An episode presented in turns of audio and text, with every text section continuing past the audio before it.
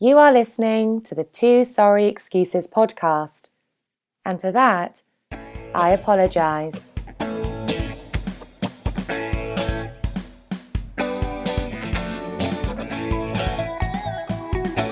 They'd eventually find me attractive. Hello! And thanks for downloading the Two Sorry Excuses podcast, recording live via via the internet. I'm your old pal Sanders. I'm your good buddy Liv. And if you are keeping score at home, this is episode 128, the recovery edition. Mm. I assume you are in full recovery mode, my friend. Well, at this point, it's kind of past, but it took me a while. so, Mardi Gras, we're a week, we're a week out. Mardi Gras was yeah, last it was Tuesday. Last Tuesday, yeah, was the. But it pretty much ended for me on Sunday night for the most part. oh, really? Yeah, I mean, I mean, I went to Zulu on Tuesday morning, but I didn't booze or anything. And Monday night, I went to a movie. But I mean, before that, dude, it was, it was exhausting. It was, it was You know- nonstop. It was nonstop, right? Yeah, I mean, BP came in town. Was that two Fridays ago? He came in town seventeenth. I picked him up at like twelve thirty in the morning that night. Um, but from that point on, like we didn't do anything that night because he was sick and it was late, so we just went and got something to eat. But from next morning onward, you know, we pretty much went balls to the wall Saturday and Sunday. Then I took off of work Monday, which was good because I was dying from basically gone strong for 48 hours. How does how does uh how did he has he handle that? Not to tell tales out of school, but like what's his uh you know, what's his endurance, his stamina like? What's that? What what's his stamina like? Uh, it's pretty good, I guess. I mean, um, we had a dispute on the Saturday night, you know, uh, about him wanting to go home. It was a stupid debate, you know, because we only had one set of keys, and I was like, "Well, I want to stay. You can go home whenever," and kept going back and forth all night long, like this stupid pissing contest. you know, even though he really wanted to go home, you know, but he really didn't want to deal with the thing with the whole issue. I was like, all right, that's fine. You just got to be able to leave the keys outside the door for me somewhere. But he didn't want to deal with that. You know, I mean, I don't really want to get too much into it because it was kind of stupid. But uh, All right, all right. um, well, I mean, technically, technically, you didn't have. what's that? I said technically, you didn't have to get it into the get into it in the first place, Yeah, but some people look better in this argument than others, depending on your point of view. well, right, especially when it's told by you. yeah. Like it was like a long story short, we didn't get home to like quarter to five. Um but it's ah, that was a fucking mess. See, we were at one place. Where the hell were we? Well, that was okay. This is what happened. Uh might as well tell this story. So Brian came in, you know, on Friday night. You know, he wasn't feeling well, but the next, but I had all this shit planned anyway. You know, I was like, we we got to do it balls to the wall. I was like, a he's never really here for any extended amount of time. You know, Yeah, yeah. even the long, you know, the last time he came here was with Carlo when I graduate law school. They were here for like four days or something. It's not a lot of time to do a lot of stuff. You know. Right. Right. You're definitely not getting to the top of the quarter. Yeah, you know, it's funny. I read something the other day that talked about the edge of the quarter. they were talking about the initial edge of the quarter where you first hit it, and I was, it was, it was something from something I was reading that I saw on Facebook. Somebody shared from the, it was the uh, Tulane admissions department or something explaining Mardi Gras to outsiders. Right. Instead of like, you know, most of them in there near the edge of the quarter. Oh, that's great. I'll consider that a victory. yeah, yeah. There was no top of the quarter, no to the east of the quarter, or what? I was just looking for something. It didn't have to be mine.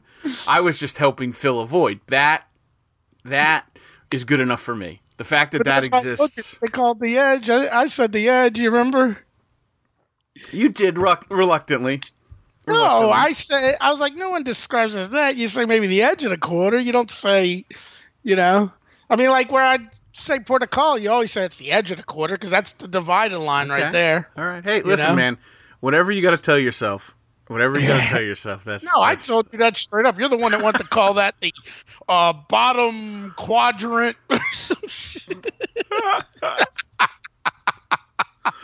some shit. It's Uh, no, when I saw of I was like, ha. Yeah. Right. Right. Okay. but I didn't want to. I didn't want to share with you because I didn't want to rub it in. yeah. You know, I was like, no one's referring this to the top. Okay. You know, Well, I'm glad I live in a universe where we both can be winners on this topic because clearly I, guess am. Clearly I am, and the fact that you've convinced yourself that you are also a winner in this makes me feel good because I you deserve that. We had the conversation, I said you call it the edge of the quarter. No one calls it. You were you were trying to find geographic terminology for it, like cardinal geography. I um I'm not sure no what one ever referred to it as the top of top of the quarter would be like a restaurant in a on a building. um I don't know In what fact, this there used to be a restaurant down at the World Trade Center, which was called the Trade Mart building, and it was called Top of the Mart. That's what Top is. Top's like a restaurant at the top of a building. Um, I'm not sure what this speaks more to is your absolute delight in disproving others or your absolutely poor listening comprehension skills. I'm not exactly sure. My poor listening comprehension skills. yours. How are my poor? How are mine poor? I was the one that said edge. You were the one that said top of the quarter. Oh, we're gonna have to replay it back. We're gonna have to replay it back. That's all there is to it. Uh, we, I said you would call that the edge of the quarter. You know, whatever. All right. You All right. maybe you go, I don't know. There might be some place for top of the quarter, but you know, maybe it's Rampart Street. I don't know. You have to go talk to some old timers. Probably some guy. Oh, that's the top of the quarter. You know, you never know. All right. Very good. Very good. So you guys are you guys are out and about on Saturday. That's where you get it going finally. Yeah, well, so uh, originally I was like, well, we'll do this. We'll we were gonna head. You know, he'd never see a Mardi Gras parade, so there were a couple of parades that day during the day. The first weekend of Mardi Gras is very very tame, which is why that's the weekend they did the All Star game here. You know, which is why they were able to do it. A, they want to prove they could do something big during during Mardi Gras. Yeah. Now wait a minute. You had gone to a to a parade already. That was the previous Yeah, that was weekend. That was the weekend before. Yeah, that was Krewe du Vieux. That's a totally different type of animal. You know, it's like the official. It's not the official because the official kickoff is January 6th. But um, It's the unofficial. It's- yeah, it's the unofficial. It's a totally different animal. You know, it's not one of these big float parades where you know families are all out. It's a thing that goes exclusively through like downtown the quarter. You know. But is there anything that goes on between Vieux and and by the time BP gets into town? Like, has he yet? Could could you have caught something else or not really? Uh, if he would come in earlier on Friday, we could have, but it would have been shitty anyway because even though parades rolled, it was cold and rainy on Friday night. It sucked. Okay, so people the thirteenth, the fourteenth, the Monday, Tuesday, Wednesday leading up to BP's visit, it's just people are working. There's you know, Yeah, th- it's nothing crazy. Nothing's like going on. my whole life, it's always been the two Fridays before has always been basically stuff starts rolling. Got it. So Yeah. so Saturday, you guys are out and about. So, but my sister wanted us to go to her restaurant first. So we so we did that. You know, we didn't get up and roll like got up in the morning. Uh I don't know what time. We took the dog, you know, just so you could see the area and stuff. Took Bluto on his standard walk, which is about takes about an hour, you know. We walked down. We did not see Malky, unfortunately. um, even though we went that way, I showed him that that's where I saw John Malkovich. right, right. You know, and um, you know, got back to the house, and then finally we made it. Maybe around twelve thirty or so, we made it to Parkway where my sister works because she really wants to go there. Which and it's a good place to go anyway. Like it's a, um, it's a good New Orleans place. You know, it was good enough for Obama to go eat there when he was president. Um, so Uh, where's there it? Where's it located? in Mid City, uh, Bayou St. John area. Okay. I believe the address might be like 538 Hagan Ave. I don't know. I'm sure you're googling it right now. I am, But but mid right along the city's bayou. mid city's good enough. Yeah. Um. So we went there. You know, we had, we split a couple of po' boys, fried shrimp and a roast beef, so you could get the best of both worlds, basically. You know, because they're known for their roast beef and fried shrimp po' boys, a great thing, and some gumbo and a couple Bloody Marys. Hung out, ate there. Then I was like, well, let's go check out this other uh, bar that's like walking distance from there. I was like, it's a cool place, the Bayou Beer Garden. I was like, we can just walk over there have a beer. And so we went over there and had one beer because they got this cool outdoor area, you know. And then, and then we went and drove down to uh, way down, not far from actually where my office is, uh, because I have a friend that lives near there who who uh, was watching the parades out there. I was like, we can, we'll know people out there. We can see, get a taste of Mardi Gras. So I went there, and then the plan was to go from there to Rocky and Carlo's, which is in St. Bernard Parish, which is, uh, you know, adjacent to New Orleans, further down. Um, but I was like, I was like, let's go to that place, and telling people they're like, you're gonna do that too, you know, and um, and we still had plans on going to the slam dunk contest and everything that night, you know, and Fat Pat got us tickets to both things, and he's like, tickets for both things are at will call, you know. Right. Well, we go to, you know, we'd been drinking all day and eating, and we were at Rocky and Carlo's, and we left there. We got home to my house around six something, you know, and um, I, mean, I looked, I didn't look at the strict schedule, but we looked at the schedule for uh the slam dunk contest. I guess coverage on TV must have started at eight that night or something. Okay. But you know, realistically, we should have got home and just start showering, you know, and got moving. Um, but we get home and um, Brian's like, "Well, I'm gonna go uh, drink a water and hang out on your deck," you know. And I'm like, "All right, well, because the weather was awesome all weekend, you know." Yeah. Like after Friday night, you know, once I picked him up, the weather was great all weekend. You know, it's been really damn good for like last two weeks, basically. You know. And, and he Like- starts to feel better. Like Saturday, he's all right. He's- yeah, he was taking, you know, taking medicine and stuff, you know, okay. to uh, kind of keep him gone. But it's, you know, you're on vacation, you just you gotta gotta suck it up, you know. Yeah, adrenaline starts pumping, and Yeah, yeah, yeah. Um, but at that point, I was like, well, I'm gonna make myself a Bloody Mary then, you know, instead of hopping in the shower. so I go out on the deck, and then we start having deep conversation that probably lasts for 40 minutes. And I go take a shower, and he drinks a beer or whatever, and he takes a shower. Well, we get the Uber, and it's like eight o'clock when we call the Uber.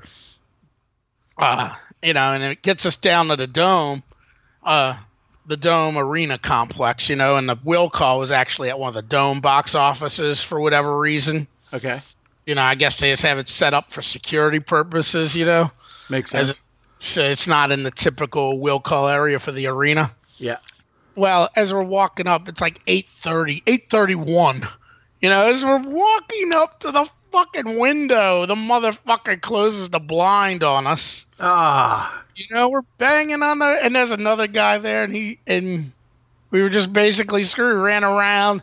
We're like and they they just ignored us. And they're like, ain't nothing we can and we went around the stadium, see if there's anything, and they're like, nothing we can do for you. Duff is like uh Duff's like, you idiots, blah blah blah, texting back and forth. I get in touch with Fat Pat finally. He's like, sorry, man. You know, and and while all this is going on, slam dunk contest you know, they got on a huge screen outside the Superdome, you know, like in the little um this pregame party area, you know, and and it's just starting. And I was like, oh well. I mean, Brian was bummed because you know he's never seen a slam dunk contest, and he was like, I wanted to see the venue, blah blah blah.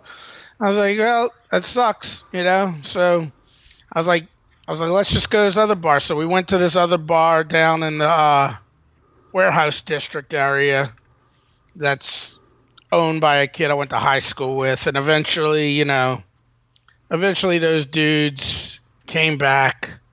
Uh, like eventually uh, Fat Pat showed up there and joined us, and Duff and all his workmates showed up there, you know, later on, and then then we went to this other bar. It was around one o'clock, and they're like, "Well, let's go somewhere else." I was like, "Well, let's go to this bar."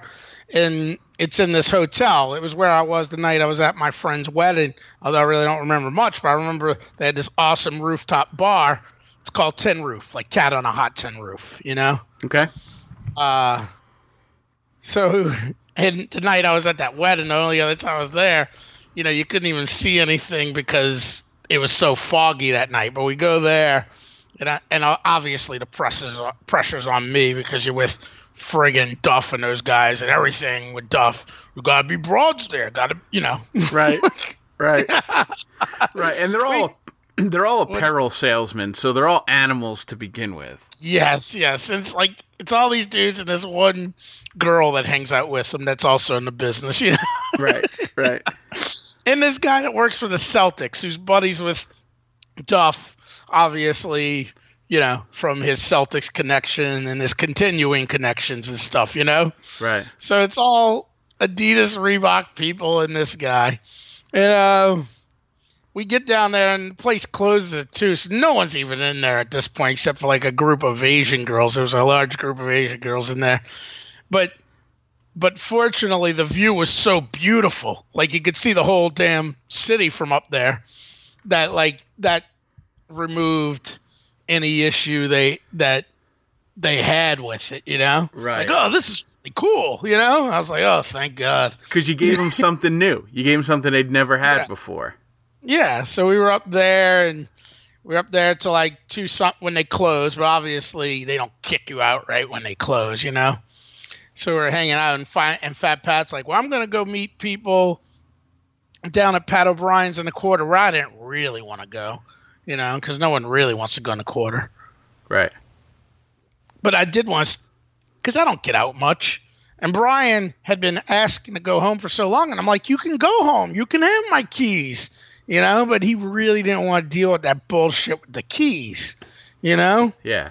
So then he's like, so he, so Fat Pat, Brian, I go and we get a cab or whatever, and we go to Pat O'Brien's, and we're in there hanging out, and um, and Brian, you know, he didn't really want to be there, uh.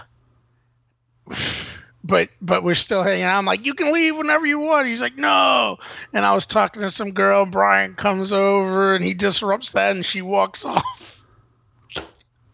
you know, and I was like, all right, well, whatever. You know, it, he's like, well, I'm not gonna go. He was really trying to get me to go home.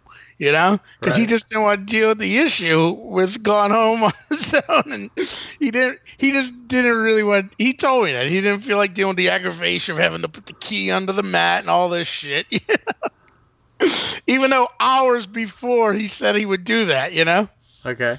um, because obviously he was he was ready to go home hours earlier, you know, like a couple hours earlier, you know, and then and then later on, after all this goes on, uh, I'm down at the bar and I'm talking to some other girl, and I'm just am really getting along with this girl. And then I I get a call from Brian, and I and I don't you know, I'm like, ah, fuck it. And Then there's a call from Fat Pat right after. I'm like, what the fuck? Something must be going on, you know? Because it's two back to back phone calls from him. Right. And I pick, I'm like, what's going on? They're like, where are you? I'm like, I'm down at the bar. And then I go up and they're literally they were like 20 feet away from me up in this other patio area. And that time the girl's gone and all that. And I was like, oh, thanks, you did it again. like the second broad he interrupted me with, you know.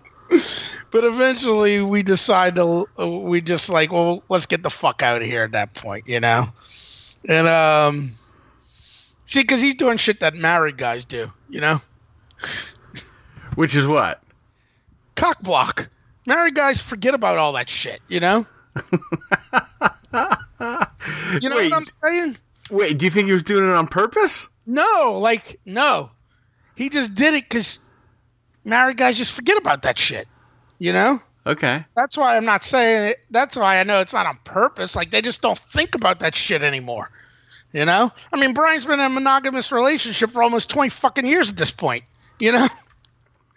So so you're he's just forgetting So he's he, He's forgetting the- desperate to go home, you know. But it's Right. not. He, he wasn't doing anything out of ill will. He, you know, it's just that it, it's just that he was feeling like shit. He wanted to go home, and yeah, we probably should have gone home. You know. Okay. All right. So it's not like. I mean, I wasn't going home with either one of these fucking broads anyway. But whatever. It was just funny at the time. Okay. So, so anyway, we get out and whatever. We have to walk through the gauntlet, which is why I didn't really want to go to a quarter because we had to walk all the way to Canal Street, down Bourbon Street. It was just a fucking, uh, it was an ugly scene down there, you know.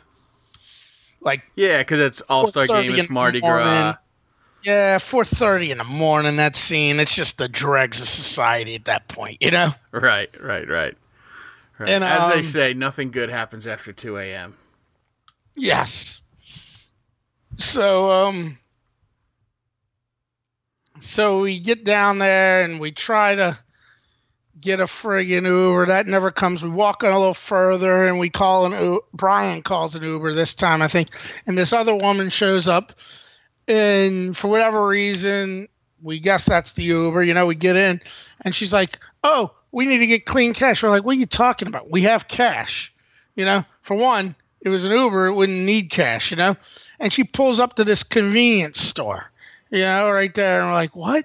What the fuck? And I'm in the, I'm in the back seat and Brian's in the front, I believe it was, Okay. you know? And, um, whatever, I don't know if I was in, whatever it was. I was in one seat, he was in the other, you know?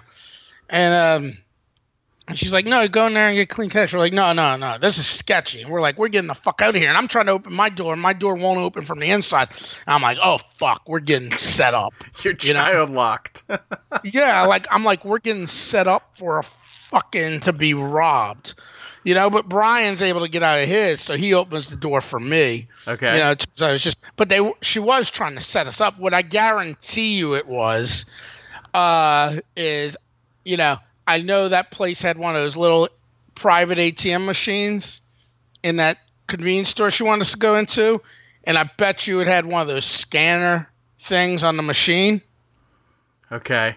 Yeah. that yeah, was yeah. probably gonna steal our information and then Okay. friggin' clone the. Co- I the reason I'm saying that because the market that it was at is the same one, um, like a few months back last year, and it only came to light a couple of months ago. Friggin' um, Jared, who I work with, his credit card information was stolen. And the first place where there's a record of is this place called Brothers Market. Well, this is one of the Brothers Markets, Got you it. You know? Got it. And then and then it was all these charges all over. And what they did was they cloned the card and they were gone all over the fucking place, you know, to the mall, gas stations constantly. And um, since they're since he's a little absent minded, it took him a while to notice that all this shit was stolen, you know? right. Right. so right. I'm so I have a feeling that's probably what it was. They probably have a scanner on that machine or something, you know, because they do that at gas stations too. You know, it's a common scam. They put they put a device on the card reader at gas stations, and you put it it it goes right over the actual card reader. You know. Yeah. Well, not in Jersey. Yeah, yeah, yeah. Not in Jersey. not in Jersey. But wherever you use a card in Jersey, that's where it would do, you know? Yeah. So I'm sure that's what it was. We got in, eventually we got a cab and we got home. But So that wait. was fucking nuts. The woman who picked you up, she was an Uber. No, no. She Oh, was okay. a Got fucking Scammer. Got it. Yeah, got it. She just she just saw us sitting there and she thought we were a couple of patsies, you know. And you know Oh. what? I bet you all. I bet you, if both of us were tourists and we were a bit drunker, you know, and maybe a little younger, we might have fallen for that. Because I'm sure loads of people fall for that shit all the time. But why? You, you you had cash on you. Why would you fall for it? Because if you're really fucking drunk and you're if you're some stupid twenty, you know all the shit people fall for, man. I mean, you know how many people I've met in my lifetime who have gotten robbed because they have followed a drug dealer out of the French Quarter to go buy weed? Like, how stupid is that? Yeah. Okay. Now, this You is know? this is coming from a guy who followed somebody into not only followed, drove him. I didn't. I wasn't the driver. I was a passenger, but drove somebody outside of Faegan's to the projects back behind Brewster Boland to buy a video camera. So yes, I understand your hypothesis. However, when it comes to cabbies and money and transactions when I'm drunk, I tend to be a little more. I've always tended And to you're be. 43 years old. I'd, I'm going to revise that. I've always tended to be a little more uh, on guard. Yeah. No, and like I was always skeptical of I'm skeptical of everyone. But not everybody is, dude. like, Yeah, I remember okay. being with a buddy of mine when we were in college who was from here and there was a guy he was talking to in a quarter and he's like and he's like, Oh, I'm gonna buy something from him. The guy's like, Come on down here. And we and he goes one block and I'm like staying with him because I don't want some shit to happen to him. And the guy's like, Well, come another block. Uh, and I was like, Dude, no, it stops now. Let's get the fuck out of here. Just be lucky you lost ten bucks. Right. You know? Right. because because that's you know but n- not everybody's as friggin skeptical of anything you know yeah. Yeah. Yeah. Yeah. Yeah. i remember first weekend at syracuse meeting the guy who was the big drug dealer on our floor and he was telling me how he had just been to new orleans that summer and how he got ripped off the same way you know where a dude what was going to sell him drugs and took him to the ghetto robbed him and left him there you know I mean, it's just like, but it happens to all. It happens to like friggin' people way older than us, even. You know? Like- yeah. I'm trying to think what what attributes, you know, my my skepticism or or my the negativity I have towards those kind of ne'er do wells. And you know what? It might it might be Syracuse. There were there was enough panhandling and there Yeah. were enough transients to turn you off to that. Because you know, if you don't have an experience with that, let's just use you know you're coming from the Midwest, you know whatever you're from Yeah. a from a rural farm town, and you get a charming vagrant. There's Yep. nobody more charming than a charming vagrant. Of course. They will Yeah. talk your shoes off of you in Yeah. a snowstorm. And well, that's why people always fall for that shit in New Orleans. You know, you know how many freaking rubes through the city of New Orleans that are Yes. fucked up? Yeah. you know? But outside of Eli, there were there were enough Yeah, maniac. pain in the ass homeless people Yeah. that you're like, all right, enough's enough. Yeah, I mean that's why those guys make a killing in Boston. All those college kids who are coming from all over the country, you know, Yeah. who aren't hardened to the realities of the world. I forgot about Maniac. yeah, Tom, I believe his real name was. okay. But um, yeah, I told you that story once about Maniac. I'm sure we've talked about that on the podcast before. I'll refresh my memory because I don't. Uh, With my buddy Ryan Brown, who is uh, California. he was only Ryan. in Cir- yeah, yeah, in San Jose. Big Orange basketball fan. We had some checks exchanged today following the, the post mortem today, Yeah, following the game. Um, it was freshman year, and he was down there with this other guy, Mike, and they had been at friggin' Chuck's or somewhere. They might have been at Maggie's too or something. Um, but I went down and met him like late night, like on a Friday or Saturday night, and you know I was like pretty much, you know, not completely sober, but not all fucked up like these guys, you know. Um, so I go down there and meet him, and Ryan's really fucked up, and they're and like all freshmen, they're sitting there, and Maniac is holding court with them. Because you remember, that's who the friggin' panhandlers really preyed on were the freshmen, you know? Because it's Right. like it's all new to you. You know, these are all, you know, they're all like Joe Pesci in that movie where he plays the homeless guy in the Harvard campus. You remember that one? With honors. With honors. Yes, yes. That's how everybody is when they get to college, you know? Right. They're so accepting of the panhandlers. You know, it takes a couple of years before you see the guy all the time. It's like, all right, all right. you know? Um. Wait. Your freshman year was Sutter. Uh, was Sutter's still a place? No, I think it closed the year before. And did Chuck's move upstairs or was it still downstairs? No? Chuck's still downstairs. Okay. Sutter's Mill still had all the artwork on the door and everything. Okay. You know, and, and you would talk about it like, oh, you know what happened to that place. Oh, and it was like a legend. That place was like Chuck's except with booze. You know, that was always the story. You know, it was like Chuck's except they served hard liquor. right. So my year, that was like freshman alley. Yeah. because not only did they take any fake ID, uh, they were eight, they were both eighteen and over. So every freshman, what a concept! Yeah.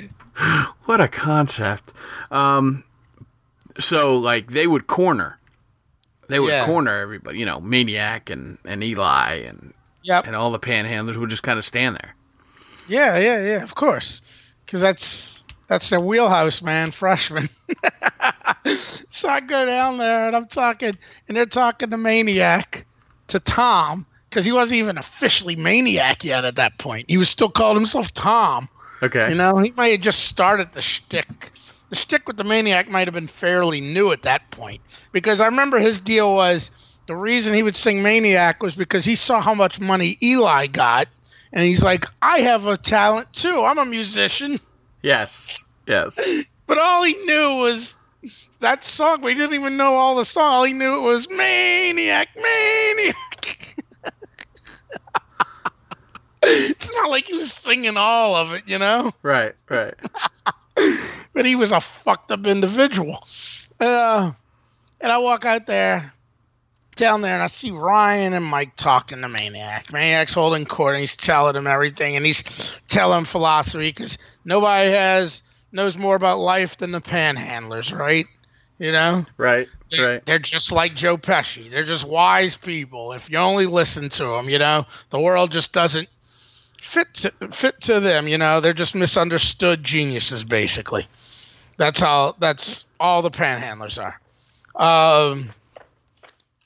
So anyway, uh, he's giving all this philosophy, and in that time, all of a sudden, my buddy Ryan starts puking, and he's just vomiting his ass off. You know, like you know, just oh, and and maniac's like, put your finger down your throat, put your finger down your throat, and um.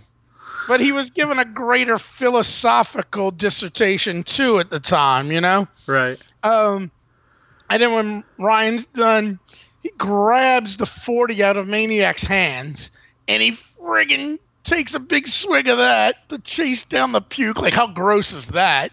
Yeah. You know, he took the Maniac's drink, Uh, you know, and start drinking it. And, um, and Maniac's like, you know, he's like, and what did I say? What did I say? Because he, he wants him to restate what he was saying about his philosophical viewpoint on the world or whatever, you know? Right. And uh, that's what he's asking about what he's saying. And uh, Ryan goes, You told me to put my finger down my throat.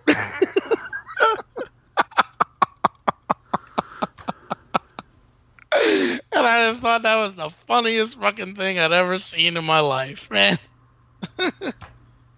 oh, that was great.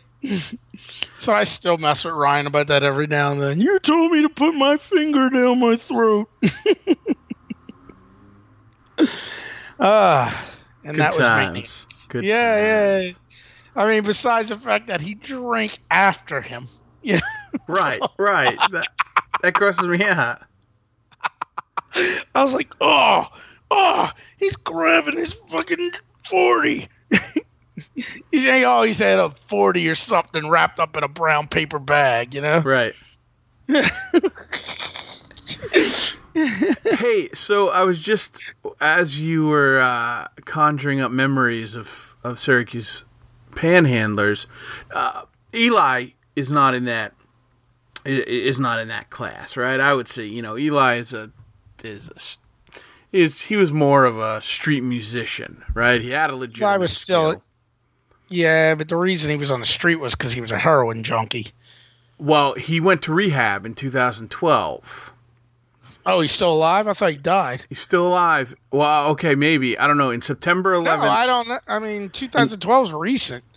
2016, there was a benefit concert, an evening with Eli and friends, um, in which he had a concert at the Westcott Theater, which Oh, must okay. be uh, right over by like Sabastino's, right? You never went to a movie at the Westcott Theater? No. Oh, I saw Goodwill Hunting there. I saw The Wedding Singer there. it was a cool place. Um, yeah, it looks like uh, it was a five dollars Well, five see entry fee. Yeah, 2012. He went to inpatient rehab. Yes, of course. He was on the streets. He he was a he he was a street person, and He had a family and everything. yeah, yeah, Yeah, that was the problem. Was he was a friggin' junkie? That was the issue. Like he could have. That was why he kept, you. He used to sleep upstairs, uh, outside of like basically John Dellis's office. yeah. Yeah, and I remember one night when I was all fucked up, I somehow ended up sleeping up there because I climbed up there, you know, because I was all discombobulated, and uh, it was probably like four or five in the morning. And he walked down in the Faegan's, and I think guy must have been there. He knocked on the door and like, "What's up, Eli?" And he's like, "Liv is sleeping out there." Because I was in a spot. Right, right. You can't even give the poor homeless man a break. Yeah, I probably went up there just to like hide, you know. Right, right, right, right. You know, Um, when you're so fucked up and you, you know, you just gotta leave, you know. Uh, Yes, very much so. Except uh, you didn't have to hide the keys under the under the doormat, so you were free. You were free to do Heaven so. yeah. So so Um, sa- Saturday you? comes. Here's what I got from Saturday was that Brian um, ruined your your entire Saturday. that's what that's what I got from no, from, that's from your recap. completely an inaccurate. He caused Right. he caused you guys to not make it to the no, no, no, not at all. to- I felt really bad for Brian for that, you know, because he's like, I really. Uh, so next day we did a few things, but we, next day we went and got we went to Bayou Beer Garden the next day because they were doing crawfish there. I was like, well, you gotta get crawfish. So I got in touch. Uh, I told a buddy of mine he met us out there, and we had a few beers and ate some crawfish. You know, Which is Uh, funny because when you got crawfish, I associate one of your friends, uh, one friend, with crawfish, Gagne. yeah, that's who we were with. And when you sent me that, uh, when you sent me that picture, I was like, "Oh, I wonder if he's with Gagne." And sure enough, Yeah, with Gagne. Funny you associate Gagne with crawfish, but yeah, I don't- I mean, he usually cooks it if we have.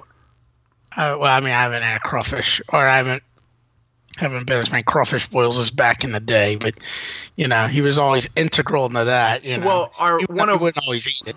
one of our most uh, one of our most popular episodes is uh, two sorry seersuckers, uh, where you go to the wedding um of the brothers down in uh, where is it up in Baltimore ish area. Oh yeah, the, the- Sicilian boys. Yes, the we- Boltman it was- wedding.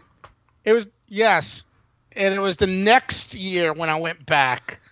That's it's a year later when I went back, and they were boiling crawfish. I had to call Gagne on, you know, because I knew they were doing it wrong. Yes, yes, right. Essentially, you That's- saved the crawfish boil through your connections with Gagne. You went shopping for the ingredients to throw into the boil. That was my own knowledge there. Yes, You know, but but when I got there, I'm like, and they're starting boiling. I'm like, they're not doing this right. It's like, it's like. You know, I know they're not doing it right. Let me let me call Gagne just to make sure what we're supposed to do because I know he definitely knows exactly what to fucking do.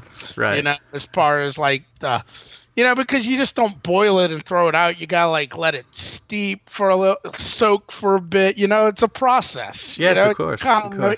you need to know what you're doing, and it's like I don't know exactly what they're doing, what what I'm doing, but I know they don't know what they're doing. Right, right. you you know enough to know they know nothing. Yeah. But had I not been there, they would have had a way more boring crawfish boil because I was the one because they wouldn't have gone and got all that shit to throw into the boil, you know? Yeah. Well, And, I'm gonna. Lemons and all that stuff, like the stuff that you kind of need in to give it flavor, you know? So I'm going to. Um, I'm gonna order some some crawfish and have a crawfish boil here at some point uh, before the season's over, um, and I'm gonna tap into your knowledge as well as your relationship with Gagne to to, to get me off on the right foot. So be prepared. Okay. All Are you serious or are you just joking? No, I'm serious because I have a big 30 quart pot or whatever, whatever the big pot Okay. is. Um, so I You got the big old burner and all that? I got the big old burner, I got the whole deal, and I only use it to to to cook a turkey once a year, and I'm like, that's ridiculous. So now that I have the smoker, I'm gonna try to be. Uh, I'm gonna try to be a little more active uh, during the summer on the weekends. I'm gonna- I'm trying to take the the whole month of July off. Okay. So I want to have you know my family come over a couple times, you know, uh, during during the summer on Sundays or whatever, and go to the beach and come back and either eat some smoked food or or or boil up some something, and obviously crawfish fits the bill. Yeah, yeah, yeah. So, um, yeah, all right, that's cool. I mean, the guy that they they bought it from a guy, the guy they got it from when they were in Maryland was down in Raceland, which is in Terrebonne Parish, which is where Gagne is actually from, and he had like instructions with it, but it's but it's not that simple when you've never done it before, you know. right, You know, like the instructions the guy had included. yep, You know, it wasn't it wasn't um it wasn't basically like you know, it's sort of like taking account that you kind of have a clue what you're doing, you know? Yeah. You know, when you see instructions like that, it's like, well, yeah, this is if you know what you're doing already. You right. You've done all the prep work. You know, you have all the tools and the ingredients ready to go. This is just, you know, like steps three through ten. Yeah, yeah. Okay. All right. So Um, back back to your visit with BP. You uh, you get through Saturday. You get through Yeah. Saturday. Yeah, and then Sunday, you know, You're on your crawfish boil. yeah, Sunday we took it easy. We went and ate crawfish out there at the beer garden, just because you know I wanted him to try crawfish, and plus I love crawfish. And the day before, probably wouldn't even gone there if not the day before, while we were sitting at Parkway. Mari comes up and she's like, "Oh, you remember this guy?" And it was this little guy named Derek who, who, uh, well, little guy. He's an adult now. He's like a thirty-something-year-old kid. But the last time I'd seen him, he was probably seven years old, you know? Okay. And he was the little brother of a good friend of my sister. My mom used to watch kids before school, you know? okay. And it was, and he used to come over all in the morning. It's like when I was in high school and he was like a friggin' first grader or some shit, you know? right. And he's like, oh, well, you, sh-, uh, you know, and he's like, oh, did you drink good crawfish? You know, because he's shooting a bull. And uh, he's like, well, we have crawfish there. You should come and get it. I was like, oh, all right. So that's why we went there the next day to get, that's why I planted, plant the seed to go there the next day, you know? Got Which it. was good because it was a good wind down type of easy thing to do, you know, like from the, because from the night before when you're out to five in the morning, you know? yeah, of course. Um, and we got home with play enough time, like at three something, with play enough time to like relax a little bit, then take showers. And the game was for I think seven o'clock might have been the game, and um, so we left here at five, uh, to to get down there, and uh, just because, and we're like, make sure first thing we w- we did was we went to the will call. Yeah, we're like, we're not gonna fuck it up tonight. You know, Right. first that's why we left early enough to get to the will call, go around. If we wanted to do something else before the game, we could do it. And at least we had the fucking tickets. You know. of course. So we did that, and uh, Ryan's like, "You gotta give him hell when you get up there." But I'm not really gonna give these people business, the business over that shit, you know? Because what's it? What what good is it, you know? One, they don't care. Two, it's Yeah, not gonna it's not gonna bring back the slam dunk. Yeah, yeah. And uh, the lady's like, I was like, yeah, we came by here last night, but they closed it on us. She's like, oh, that's too bad. She's like, how many tickets? I was like, two, but it's probably four actually because of that. She's like, okay. And she gave it to us, and of course, you know, the slam dunk tickets were in there, the game tickets were in there. And now that I think back about it, like when I thought about it a couple days after, I was like, you know, the truth is, had we gotten those tickets, had to hold on to the All Star Game tickets while we were getting fucked up the night before, we might have lost the All Star Game tickets. It was way better being at the All Star Game than it is the slam dunk contest. So where where what kind of seats do you get for something like that? The seats we had were actually pretty good. They were 300 level. Okay. but they were um but they were the first level of the 300 level like if you walk out 300 obviously is the top level of the arena you know Yeah. but if you walk out there's like three rows that are right down there you know Understood. now you know like when you go to an arena Yep. and and those they were good tickets because they were like center court basically you know at that level and um so we walked right out there and they were good seats and uh i know because we had to get tickets for um Duff got a ticket for my brother, and I had to wait for my brother to come down. I had to wait for Duff to get the arena and give me the ticket. And our tickets were three thirty one, I guess they were. Yeah, that's Yeah. that's dead center. Oh wait, 331. Okay, that's a little off center, but yeah. To my brother. Um, cause I got, I gotta talk to him because I got tickets here, but I kind of. All right, I gotta these to BP. Um, yeah, it was like right there, man. Three thirty one, row thirteen. No, three thirty one. That's my brother's ticket. Row two. Yeah. You know- yeah, yeah, yeah. Close Yeah, to the aisle. good seats. Yeah, yeah, those are good seats. Because thing is, if you go up up the next level where you got to turn around, and walk up the stairs when you come out of the entrance, Yeah.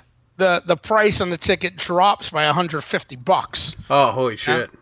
Yeah, so those tickets were face value 500. The other ones uh, above it were 350. You know, so that that just tells you obviously they know it's a good seat. Like it would be like a seat. Like if you went to a game, you wouldn't be disappointed with those seats. You know. Yeah, I'm looking at the uh I'm looking at the online interactive map and Yeah. uh, those are good enough. Yeah, yeah. They're better than the ones that we got the other times, you know. So I was very happy with them. Um, but I mean, we didn't even. We sat there. Thing is, we watched the whole beginning, uh, or I did, you know, because the Roots played. Brian and I watched, you know, because that's what you want to go there for all that spectacle, you know. Yeah, the introduction. game stuff, yes, the introductions, all that stuff. And uh, the Roots were playing. DJ Jazzy Jeff was out there with um, uh, who is it? Uh, was it DMC? Uh, yeah, DMC was out there, you know. And it's like that's what you want to see, all that stuff in the introductions, all that. That's the cool stuff, you know. Uh, and then you know, while the game began, I had to go because the game's not even, you know, it's it's it's not even like watching a scrimmage. It's like watching a bunch of dudes just fucking around. Yes. You know, it's not There's zero def- zero defense. Yeah, it's totally just fucking around, like seeing if you could, like, like LeBron did do this at one at one point when I watched where he threw the ball off the backboard and came and dunked it. You know, like shit you would never see in the actual Right, game right, unless right, it's garbage time. You know, and like one point, dude tried to bounce the ball over the other guy, over the defender's head to dunk it, but he didn't get high enough. You know, like they're just fucking around. You know, dude's taking 40 foot shots for the fuck of it. You know? So, like, you're not there for the game, you know? So, which was fine because I had to go meet Tough Call because he got in late. And I had to get the ticket, and I had to meet my brother at the door to hand him a ticket so he could get in the arena. You know, um, so anyway, um, we uh, we did that. Then sat there. We took after I told Duff, yeah, we'll meet you at the end of halftime because I want want to see the halftime show too because that's cool because it was John Legend. You know. Okay. So, Is he from New Orleans? No, no, no. But um, Jon Batiste, excuse me, Jon Batiste, Stephen Colbert's band leader, dude, and he was the one that did the national anthem. So that was kind of cool, you know. Uh, John Legend, he might be from Chicago. I'm not sure where he's from, or maybe that's Common. He's from Chicago. I don't know. Uh, I believe Chance the Rapper is from Chicago. Chance the Rapper's definitely from Chicago. Yeah. Let's see. John Legend is from Springfield, Ohio. Oh, okay. Alma mater is uh, University of Pennsylvania. He's a Quaker, like my dad. Oh, your dad went to Penn. Yeah. Yep. Oh, okay. Cool. Yeah, Common's from Chicago. Okay. I used to always get those two mixed up because I don't know much about rap and contemporary music, and they were coming up at the same time. And this kid I worked with in Boston loved both of them. I'm not out of touch with all this shit. Right. I'm more familiar with Common's acting because I saw him in John Wick 2 a couple of weeks ago than I am with anything that he sings. Okay. All right. Fair enough. I can tell I I can name at least one movie he's been in. I can't name you at least one song he's sung. Right. Uh so anyway, um so we went down at Duff and you know, by that point you're pretty drunk, you know. And you know, and then we went my brother PP and I went to the little area where you can make your own they had this thing set up by Panini. You know you know the Panini they make those sticker books. You remember those type of things when you were little? Yeah. Yeah. Yeah. Yeah. Yeah. Yeah. Yes. So they had this thing where it was like you can be your own uh, basketball card, you know, and they were giving out cards and stuff. And you take a picture and they superimpose it and they email it to you.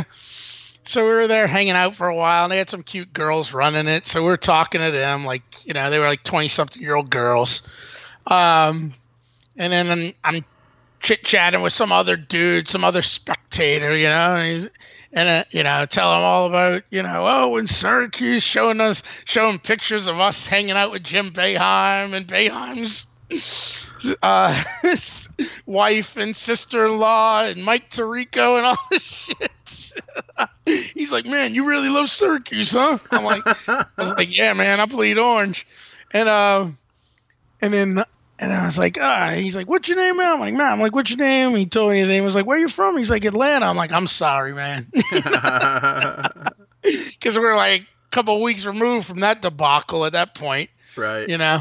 Plus the fact he's in New Orleans, you're gonna get grief for it here, you know. Yeah. Um, so uh, one of the girls were like, "Well, we want to get a picture of the three of us," you know, and she's like, "Well, well, let's do it in front of that thing," you know, and you know they got those like uh, backgrounds that say All Star Game and stuff for you to take pictures in front of. Yes. You They know? are called a step and repeat, which is a little weird, but Okay. that's what those are called. Yeah, well, we go over there, and the one that was the one that's classic, like pictures with all the little logos over it. All kinds of people are taking pictures in front of it. So we stand this one with the big logo, which kind of sucks because I saw the picture later, and you really can't see that it's the All Star thing behind it, you know, because it's the huge logo. Yep. And we're just basically blocking it, the three of us. But I give her my phone. I was like, here, take a picture with this one. And we start walking over there. And as we're walking over there, uh, right as we start walking over there, I see this tall guy, another guy talking, and I'm like, I'm like, that's Craig Robinson, and it, and he, and they're like, who? You know, all three of them. You know, the girl, Ryan, whatever. I was like, he was the coach at Oregon State and in Princeton, which was a scrub. He was a coach at Brown. He played at Princeton. You know. Okay. Uh, and and he's so happy. He's like, yeah, I'm Craig Robinson. You know? I was like, you coached Oregon State, right? He's like, yeah, man. And I'm like, oh, all right. And he's like, what's? And he was very nice to me. He's like, what's your name? I'm like, Matt. He's like, oh, nice to meet you. I was like, let's get a picture. And he's like, all right, yeah, let's get a picture. So he took a picture, and I'm like, I was like, all right, well, nice meeting you. I'm like, what are you doing now? He's like, oh, I work for the Bucks. You know, and I googled it later. He was named like a vice president of like player development or whatever at, back in August for the Bucks. And as we walk away, and I made a point not to say this to the guy because you don't want to embarrass him. You know, Yeah. I'm like, that's Michelle Obama's brother. You know? and they're like, what? I was like, yeah, that's friggin' the brother in law of friggin' Obama. How crazy is that? You know? And like, uh, and so anyway, we go take the picture. and Then we like, let's go get beers. Then we then we learn that the beer booths were cut off because it was probably the fourth quarter at this point. You know? Right. Uh, we hadn't watched anything. We left at it when John Legend finished playing. We hadn't seen anything since, you know. So like, well, fuck that. We're leaving. I was like, well, I gotta tell every. I was like, I gotta tell all the black people that Obama's brother-in-law's in there. Because nobody knows who the fuck he is, you know. Because you know, if people would have known who he was, he wouldn't have been able like especially like all the people working at the dome which is largely african american on top of it you know people would have been gone up and talking to him if they knew that was the brother-in-law of the fucking ex-president you know You think Not so? like yes definitely dude okay. definitely I have a similar experience. My contracts professor, first year of law school, was Madeleine Albright's son in law. okay But I didn't feel any more connected to Madeleine Albright because, and I knew this guy intimately. well i'm not saying you would and i don't feel any more connected because of it what i'm saying is obama like if you took a poll of i mean let's be honest you took a poll of african americans their approval of obama would probably be 99% Okay. don't you think he's a transformative figure and I'm like amongst white people he's probably got a 50% approval rating i say that because there's obviously another 50% of white people that don't like him right. Or 40, 46. yeah. Uh, but amongst like friggin' uh, Democrat Party members, he's probably got white Democrat Party members. He probably has an eighty percent rating. You know. yeah, yeah, yeah. Yeah, yeah. Yeah. So like. Like he's a pretty big deal, and Michelle Obama's probably got a hundred percent rating, uh, you know, and probably a higher rating than Barack with white Democrats, you know. Okay, all right. So- Here's you're right. Here's where I'm going to give it to you, and I'm going to contradict myself. Okay. Uh, Julie Boeheim's sister. yeah.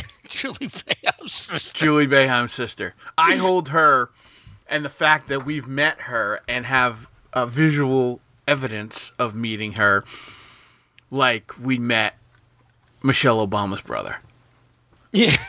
Okay, I'm all right. Yeah. I, now I buy in. It just took me a minute. It took me a minute. Yeah, yeah.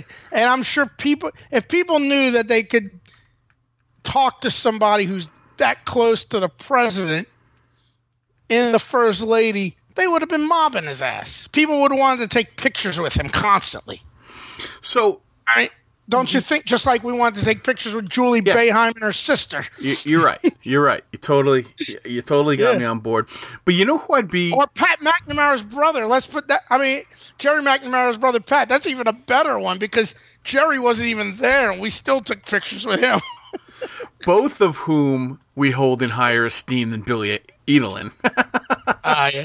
I was looking at that picture the other day because I was telling somebody about how pissed off he was. Because you remember his buddies were getting turned down from the yeah. bar. They couldn't get Right? in. And we're like, hey, will you take a picture with us? And he's so pissed off looking at the picture.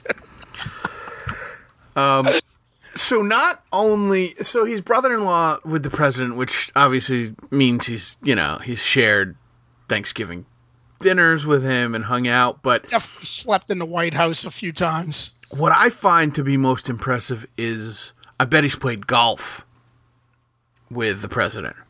Oh, I'm sure he has. And he's played basketball with the president. Oh well, that's on his turf. Do you know what I mean? Like. Yeah, but you know, Obama's known for playing basketball too. Yeah, you know? yeah, yeah, yeah. Yeah, but I'm sure he schooled him. Uh, he probably lets him. I mean, he did play. He he played at Princeton. At Princeton. So he played high level basketball. You know. in the Um, in the Princeton heyday. yeah, he was there from I think seventy nine to eighty two. I think it's listed as or something. Or, Yeah. So they went to the tournament in 81 and 80. yeah, he was there with Pete Carril. You know. Yeah. Um. Hey, relax. Come on. What are you barking at? You can't even see anything. Yeah. Hey, come here. Doing a podcast here. We're talking about Pete Carril and He's probably Obama's still technically he's probably still a better golfer than Obama technically though. Cuz you know a lot of those athletes are just you know, Well, here's the pretty good at sports in general. One, right. One, they understand their body. Yeah. and two they hit a ton and and like if you have some control over your muscles and you have that level of strength and size you're going to be good at golf you know Yep. and if the ones Like that I don't think Bark funny thing is I have the TV on right here and Modern Family's on and apparently Charles Barkley has a cameo in this episode, I guess. Well, like Barkley is terrible. Like you ever watch him? Like Yes. he's got that terrible friggin' swing, but like I hear stories like I think Jim Boeheim is pretty good. I mean, I think he actually coached a golf team at one time at Syracuse, you know? yeah yeah You know, a lot of these guys, Michael Jordan's not bad, you know. Yeah, you you're able to be that's another thing. Yeah. You're able to take instruction too when you're an athlete. and you're super competitive so Yeah. you're not going to lose Yeah, yeah. And you but you understand, you know, that type of stuff. You you know, as opposed to like a guy just off the street, you know. Like I probably wouldn't be well, I know I'm not good, too good at golf, but you know, I'm not disciplined enough to to get any better at it either, you know? right right right right like an like an athlete who's single minded about stuff, you know. Um. All right, so you guys, you guys leave the the. So we walk the out of there, All-Star but. I'm telling them, and I, I walk up to one guy, security guy out there, and I was like, you know, he's one of the guys in the yellow the yellow jackets, you know, at every event, you know, they got the yellow jacket guys, yeah, you know, the the button up ones that say like event staff on the back. He's out there. I'm like, I was like, man, I was like, Michelle Obama's brother's in there. He's like, ah, laughing at me, thinking I'm joking. I was like, no, dude, he really is. I was like, look, that's Michelle Obama's brother. He's like, yeah, right. I was like, it is. His name's Craig Robinson. You know, he used to coach Oregon State. I was like, look at him. He looks just like her. He's like, really? I was like, yeah, man. he really does look just like her.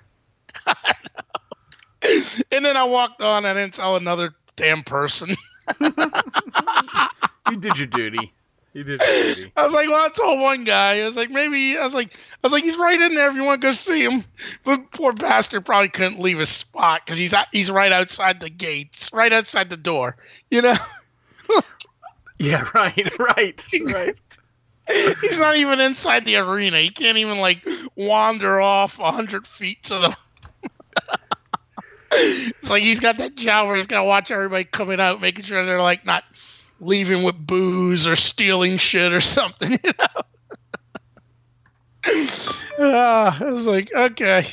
I was like, all right, well that that's over. I'm not gonna be uh, proselytizing and disseminating the information of where he is. But but whatever the case is, he was very nice, and he was, and I never did vote for Obama, and I probably never will vote for any Obamas as long as they preach the political philosophy they do, because I disagree with them. But but Craig Robinson, the brother-in-law of Barack, Barack Obama and the brother of Michelle Obama, is a really good dude. And I give him two thumbs up. There you go. There you go. This message paid for by Craig Robinson for a better America.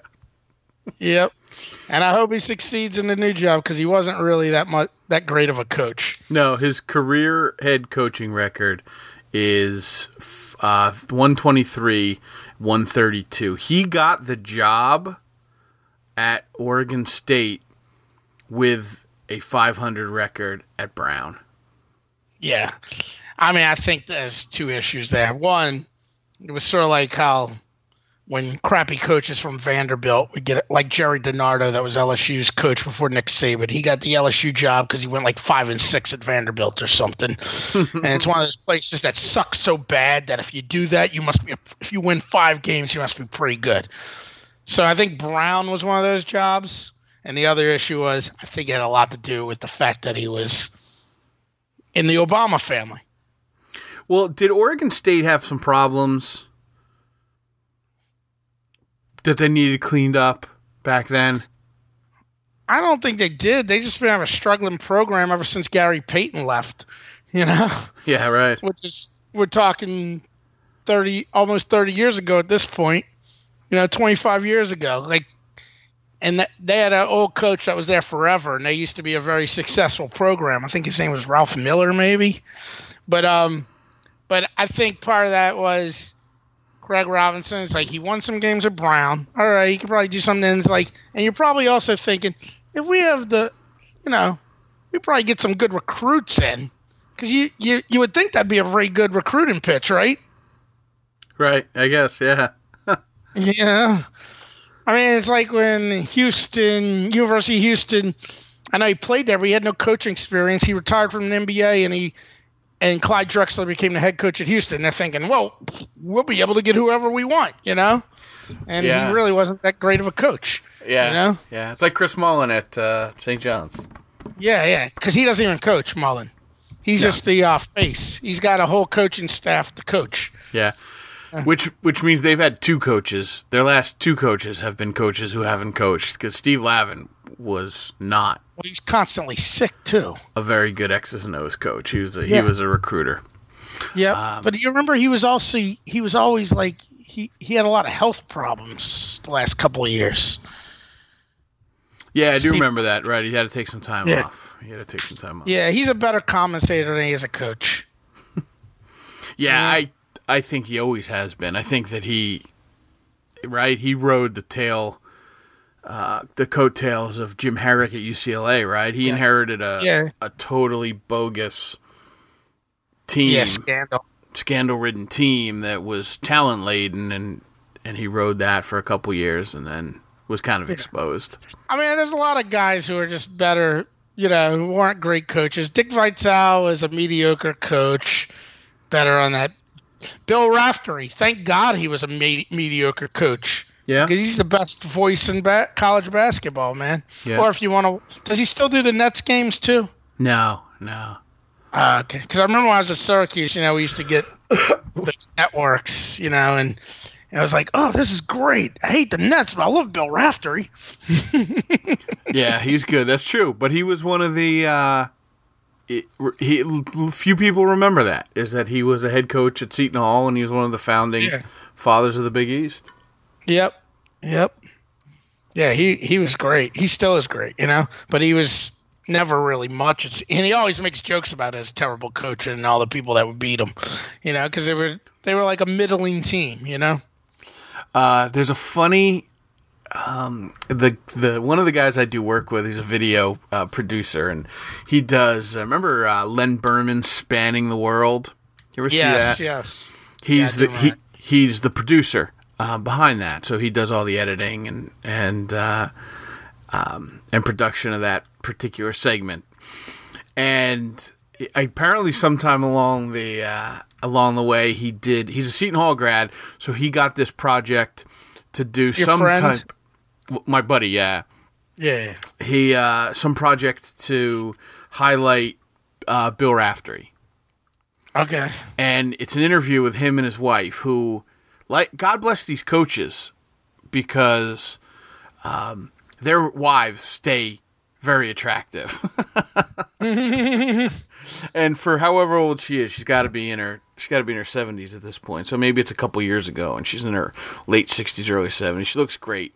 And they're both very charismatic and and they're telling this story about how um i don't it's either a big recruit or uh or some type of booster is coming over and she's Yeah. she's she's telling the story and she's very endearing in, in the in the telling of the story. And she said uh, she says I'm Irish. I don't know how to cook anything let alone Italian food. So I go out and I buy a jar of ragu and I, you know, I put it in the pan and I put some onions in it. And you know I try to doctor it up before he comes. I throw the, I throw the the jar away so he doesn't see it. And I serve him this meal and he's eating it and I'm so excited. And and he you know he's we fooled them. we did it and at the end of the uh, the end of the night they think they get away with it and on the way out he says oh, guys thanks for dinner and Miss Raff I'll tell you what you do more with ragu than anybody else I've ever met Nice. so Yeah, he. Who was it? Oh, when I was watching a game earlier this season, it was like one of these. uh I don't know if it was one of the CBS games because you know the CBS games. He also does the Big East games yes f- for like Fox and stuff. It might have been a. It, I think it was one of the CBS games earlier this year, and I'm listening and, and I'm just doing stuff around the house. And I have it on, and a story comes out where he talks about how he used to be he was buddies with Andre the Giant. Because cause you know how he, Bill Raftery's a drinker? yes He used to hang out the same bar that friggin' Andre the Giant was a regular at. no shit I was like, holy fuck, this guy's saying on national television. I think the other guy doing the game with him was like, really? I never knew you knew Andre the Giant. that's great I wouldn't put it past him yeah. Wh- What's that? I wouldn't put it past him that's the exact Yeah, kind he- of story I'd expect Yep. Like yeah, and you know he likes to. You know he always they always make light of his drinking. You know Jay Bilas would always make light of his drinking. You know, yeah and uh, I remember once he was doing a game, and it was uh when when uh Utah was good. You know, and uh who was the guy there in Utah? Hanno Mottola. okay Uh, and what was that guy's name? The Utah basketball coach that died. Majerus Yeah, Rick Majerus. He was talking about um, when Majerus had to go recruit Hanno Mottola. He was Finnish. And, uh, you know, it's just funny the stuff they say on TV because you apparently they're they're probably told not to like explicitly talk about drinking. mm-hmm You know, like you can't say, "Oh, they were getting bombed, they're getting wasted." I remember he's like, "Yeah," and Rick told me, you know, he went over there, and you know, it's a custom uh, in Finland, so he had to have a few beverages with him. You know? he was basically telling a story about how Rick Majerus basically had, get, had to get drunk with Hanno Mottola's family to get him to come to Utah. You know? but they just refer to it as like, yeah, you had to have a few beverages, you know, because they'll never say explicitly that, you know, oh, they were getting bombed, you know. right right uh, and oh, Mottola. Yeah, so the weekend was a success. That night, oh, so we left the game, you know, and back to that story. so we leave the game and we're like, we're going to go to Frenchmen Street, which is in the Marigny, which is opposite of the quarter, literally right next to the quarter, you know? okay yeah Like you cross Esplanade and you're in the Marigny. got it Uh, Esplanade's where Port of Call is. So, um, so because Pat's like, we're gonna go there tonight, you know, because people don't want to hang out in the quarter. People getting sick of it. I know Pat was getting sick of the quarter, you know. yeah Uh, so we're like, all right, we'll go there. And he was to be working late anyway because he's working doing this thing, you know. yep Um, but on the way down there, we're like, well, hell, let's, because we're driving down this way. He's like, let's go to Port of Call, you know, because because Brian does like Port of Call. So we went in there and ate, you know, at Port of Call. My brother Bri- Brian and I ate in there. Then we went down to friggin' Frenchmen Street, and we probably, I think we probably came home around two in the morning, but we were just exhausted at that point, man. You yeah know? it's the that the the last day of a long weekend where you're you're clearly drunk but you're more tired than anything Yeah. Yep. So, and I knew next day, you know, I had to drop Brian off at the airport around ten thirty because his flight was at noon. Um, you know, we were uh, so got up, we went and had breakfast, you know, and then my sister met us where we were having breakfast to drop off a king cake for him to bring back on the plane, uh, which he was psyched about because he uh, wasn't telling Carla that she was going to give him a king cake. Um, so he What's it- surprised her with that. What's a king cake? King cake's uh, it's a traditional cake that you eat during the Mardi Gras season. Uh, you know, you start Mardi Gras season begins on January 6th, the Epiphany, aka King's Day Yeah. hence king cake you know and um, my favorite is this place called manny randazzo's so that friday or saturday morning i think it was was it mari went and because you gotta go out there early in the morning because their their bakery's out in metairie and you get there and there's usually like a line she went there on saturday to get one for us uh and they bought a lo- large, but she's like, "Oh, it's not a big line. It's only twenty people." But if you go there, but then she went and got another one on Monday morning for him to bring back on a plane. You know? Yeah. Okay. Um, yeah. But like, if you go out there like on like a Thursday or Friday in the middle of like carnival season, like anywhere from like January sixth through Mardi Gras, you know, there's like a like especially the first day when they start selling them like when the season officially begins, the line will be like wrapped around the friggin' block, you know, like a hundred people or some shit, you know? Got it. Get this king cake at this place. So, uh, you know, they put a little plastic baby in it, you know, it's a it's a it's a New Orleans tradition, you know. But it's a good deal. You know, if you'd ever come to New Orleans, you could have king cake. Well, uh, right. If I come to New Orleans during Mardi Gras, I can have king cake. Well, if you come to run that half marathon that you were going to run here a couple of years ago, that's in February. That is in February. You're right. You're right. I was thinking about that a few weeks ago when I saw that it was on Rockefeller. What's that? A video about king cake. Oh. So anyway, got Brian the king cake. Then drop. You know, he was, you know, he, he was getting all nervous. Know, he's like, "Well, you know, uh, well, you know, I think we got to be at the airport for 10. I was like, "Dude, trust me, ten thirty is more than fine enough. It's New Orleans Airport, man." I was like, I was like, it's not like going to like Logan or something like that. You know, it's small. I was like, even ten thirty is kind of early to get there for a twelve o'clock flight, in my opinion. Okay. All right. But whatever, he wanted to get there, so it's fine. Because it's better to be safe than sorry. Because they're always telling you to get there early now because of all the stupid stuff. I remember back in the day, like getting to the airport like 15 minutes before the plane was leaving and just Right. running to the plane. you know? Right. Right. you can't do that anymore. But um, but anyhow, uh, you know, he texts me. He's like, he's like, Brad Stevens and Jesse Jackson are on my flight. Ha! No shit. I was like, oh, I guess Jesse Jackson was here for the All Star game, but Why? I wonder why he's going back to Boston. yeah, I don't know, man. Uh, it's just weird that that's that's who was that's who he was flying with. Yeah. Brad Stevens, I get, although I find it weird that he was on JetBlue, but uh, Yeah. Does JetBlue have like a first class or anything? yeah, I don't know. They must they must have something now. I haven't been on JetBlue in a few years, but they must have something, you know. Because then he was texting about uh, Jesse Jackson. He's got some kind of like, you know, he's got obviously flunkies doing stuff for him. You know? of course. Right. right. Yeah. But uh so that was pretty funny. But then I came home, I did some friggin' I was miserable. I'd taken off of work that day because I was like, I'm gonna need to do this. I was like, I need to recover. You know, because I was like, it all starts again in two days because parades were roaring back up on Wednesday.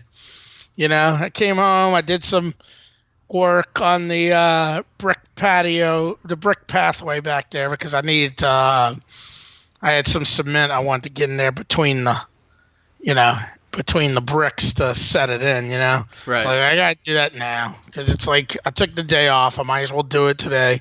And I came in and I rented John Wick so that I would know what was going on John Wick 2. Although I think I could have seen John Wick 2 without seeing the original and not been lost.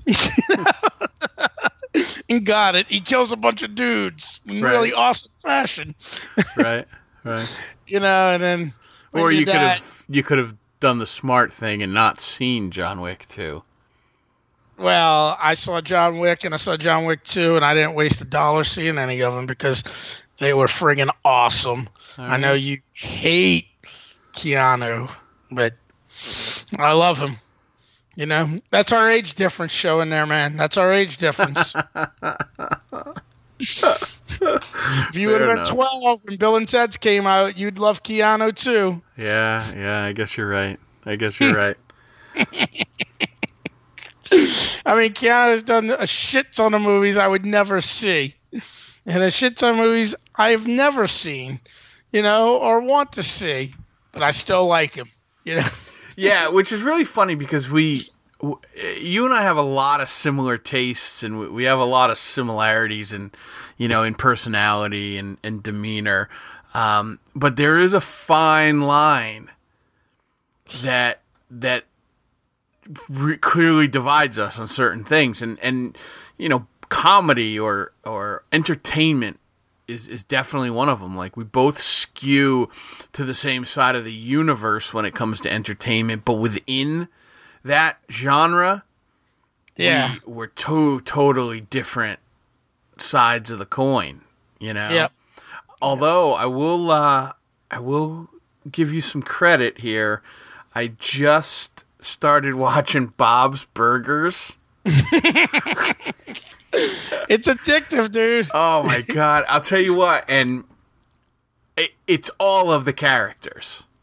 It's Yeah. all of the characters. Like I want, I was, I was gonna tell you, I like the little girl with the with the the uh, rabbit ears. with the rabbit ears. yeah. But then I was like, wait a minute, she's sh- Gene is just as funny, and then I'm like, Yeah. well, Tina's just as funny as Gene, and you know the mother is Yeah. funny. Um, it's a way smarter show than I gave it credit for the first couple of years it was out, you know? and and it took me a while. I still don't love. I still don't love Family Guy.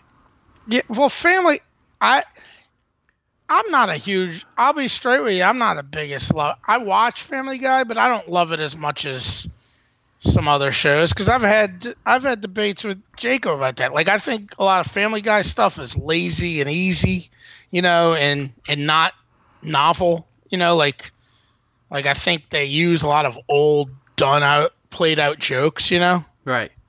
Right. But I will give it a lot more credit now than I used to when it first came out. I remember Sean Reardon used to love it and used to watch it all the time and I was like, This is garbage.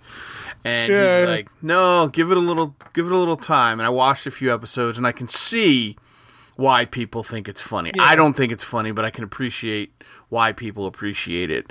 Um I think I mean- Bob's smarter than that. oh so much. So much Did so. you see? Have you watched the Bob Day Afternoon episode yet with the bank robbery? No, I'm only you like got to get to that one, yeah, because that's the one that it's got my favorite line ever, and I couldn't believe that they were using that. Even though it's Fox, I still can't believe they um they they used the line they used in that episode. Okay. All right, I'll get to that. I'm only like four or five episodes in, but I needed Oh, s- okay. I needed something just to kill 20 minutes. Yeah, yeah, yeah. You know, you and I had on Netflix. yeah, watch on Netflix. You know, what you Um, should watch on Netflix. Do you ever? Are you familiar with Bill Burr? Yes, and I've seen uh some of his stand up and I think it's kind of funny. Yeah, he's got a new. Well, it came out January 27th, but it was recorded.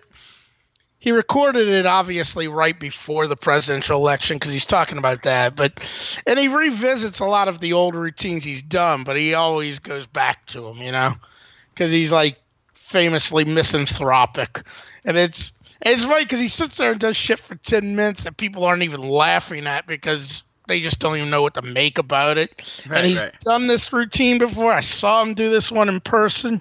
Not exactly like this, but but the same topic. And it was like about one of the things he's going on about there. He's talking about why um why Stalin can't get as much respect as Hitler, even though he killed almost three times as many people as Hitler. and he's giving all like this huge sports analogy, and the crowd's not even laughing at most of it, but he's just got to do it, you know? right, right. Because that's what I think part of the thing is. He's kind of too sick for like even the crowd to love everything he says, and he always does. He always does a bit about controlling, getting rid of the population, killing off.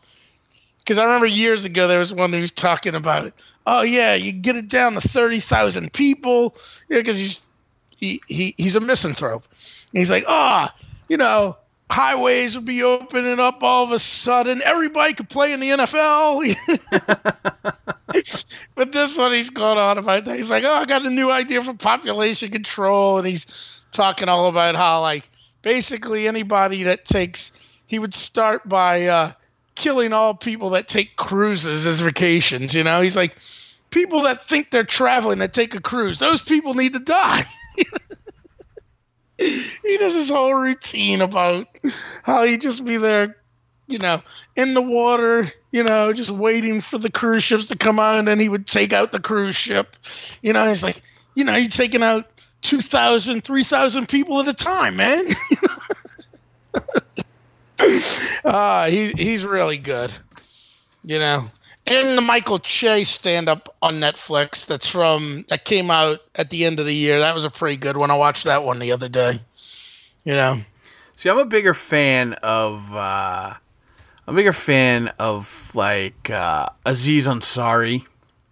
I've seen him in live. He was pretty good. Uh, did I see him live? No, I saw his specials. Uh, John Mulaney. John Mulaney's funny. I've seen him live too. He uh, he It's reminds. like special too on there. Yeah, I've seen that. He reminds me of like a young, slender, fat Pat. you know, Uh, young slender fat Pat, nice. he's got like a you know real wholesome, smiley quality to him. You know, but just, just something, something just beneath the surface. Yeah, yeah, yeah. Um.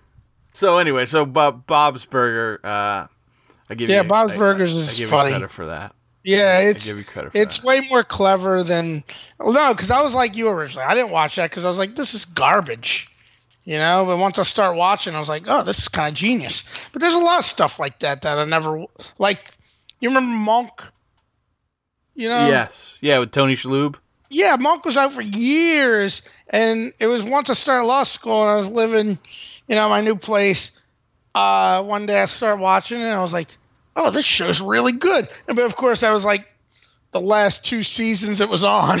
Was Right. like, right. oh, I get into something right at the friggin' end, and it's like I'm not really gonna go and um probably watch all the old episodes, you know. Well, So I see, was like, I've that was a really clever show.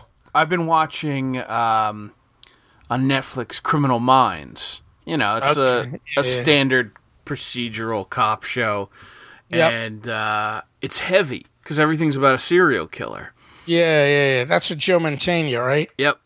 So like after binge watching ten seasons of that, you know, forty five minute episodes or whatever, um, you need something a little lighter Yeah. to kind of balance you out. So I, I threw Bob's Burgers on because it was like, uh, um, you know, Netflix. You know, they're like suggested for you. Yeah, I know. sometimes I see shit suggested for me. I'm like, why are they suggesting this crap for me? It's stuff that I would never, stuff that I'm insulted that they're suggesting for me. right, Yeah. Right. Um, you know what sucks about Netflix? Um, have you ever watched The Unbreakable Kimmy Schmidt? yes, yes. Which I think is funny as hell. But what sucks about it is Netflix, you know, they just dump everything at once, you know? When Well, they do their shows. here's what I think they should do with with those type of productions is write the entire script however many seasons they want shoot it all and release it all at once Yeah, I, I mean, I guess problem is, you know, I mean, it's easier said than done. right because know? you, you know you don't know if it's going to be a hit so they're going to spend all that money to tie up you know Yeah. uh, Hell, they didn't even is. announce the se- they didn't even announce they were doing another season of Stranger Things till like you know, till it finally really picked up steam, you know. Like it was out for a while before they said, "Oh, well, we're definitely going to do another season Yeah. of Stranger Things." And you're right. Like that's a little naive to think that that you could pull Yeah. that off, but um, that's just, to, in my opinion, would be a much better process than what they do now, where you got to wait forever. Yeah, I mean that's what sucks about it because I like that show a lot. And when it first came out, I probably watched the whole season in a weekend. And then when the second season came out, I probably watched it another weekend. And, and now it seems like it's been forever. You know? Yeah, yeah. And it's like, and I see it sometimes, but I'm like, I'm not gonna, you know, like, oh, watch Unbreakable Kimmy Schmidt. Like it the other day, and this is something that Netflix does, which kills me. It says new releases, and Unbreakable Kimmy Schmidt is up there. It's like a new season came out. I looked, I was like, oh no, it's the same one, and I'm just not gonna rewatch it again. You know? Yeah, I've, I've seen it all, and it's a storyline. It's not like watching Seinfeld where everything's like a one-off. You know? yes. I mean, I, you could watch it as a one-off, I guess, but but it is a storyline that you follow.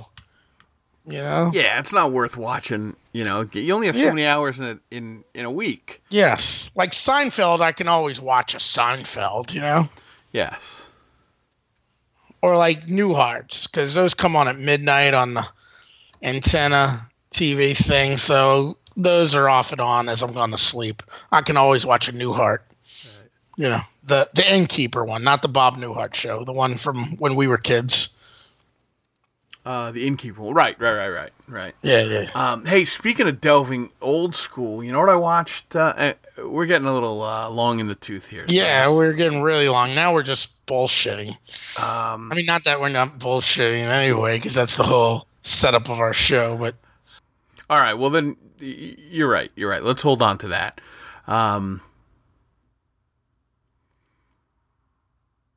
all right, man. Then on then on that note, with apologies to Kirk's brother,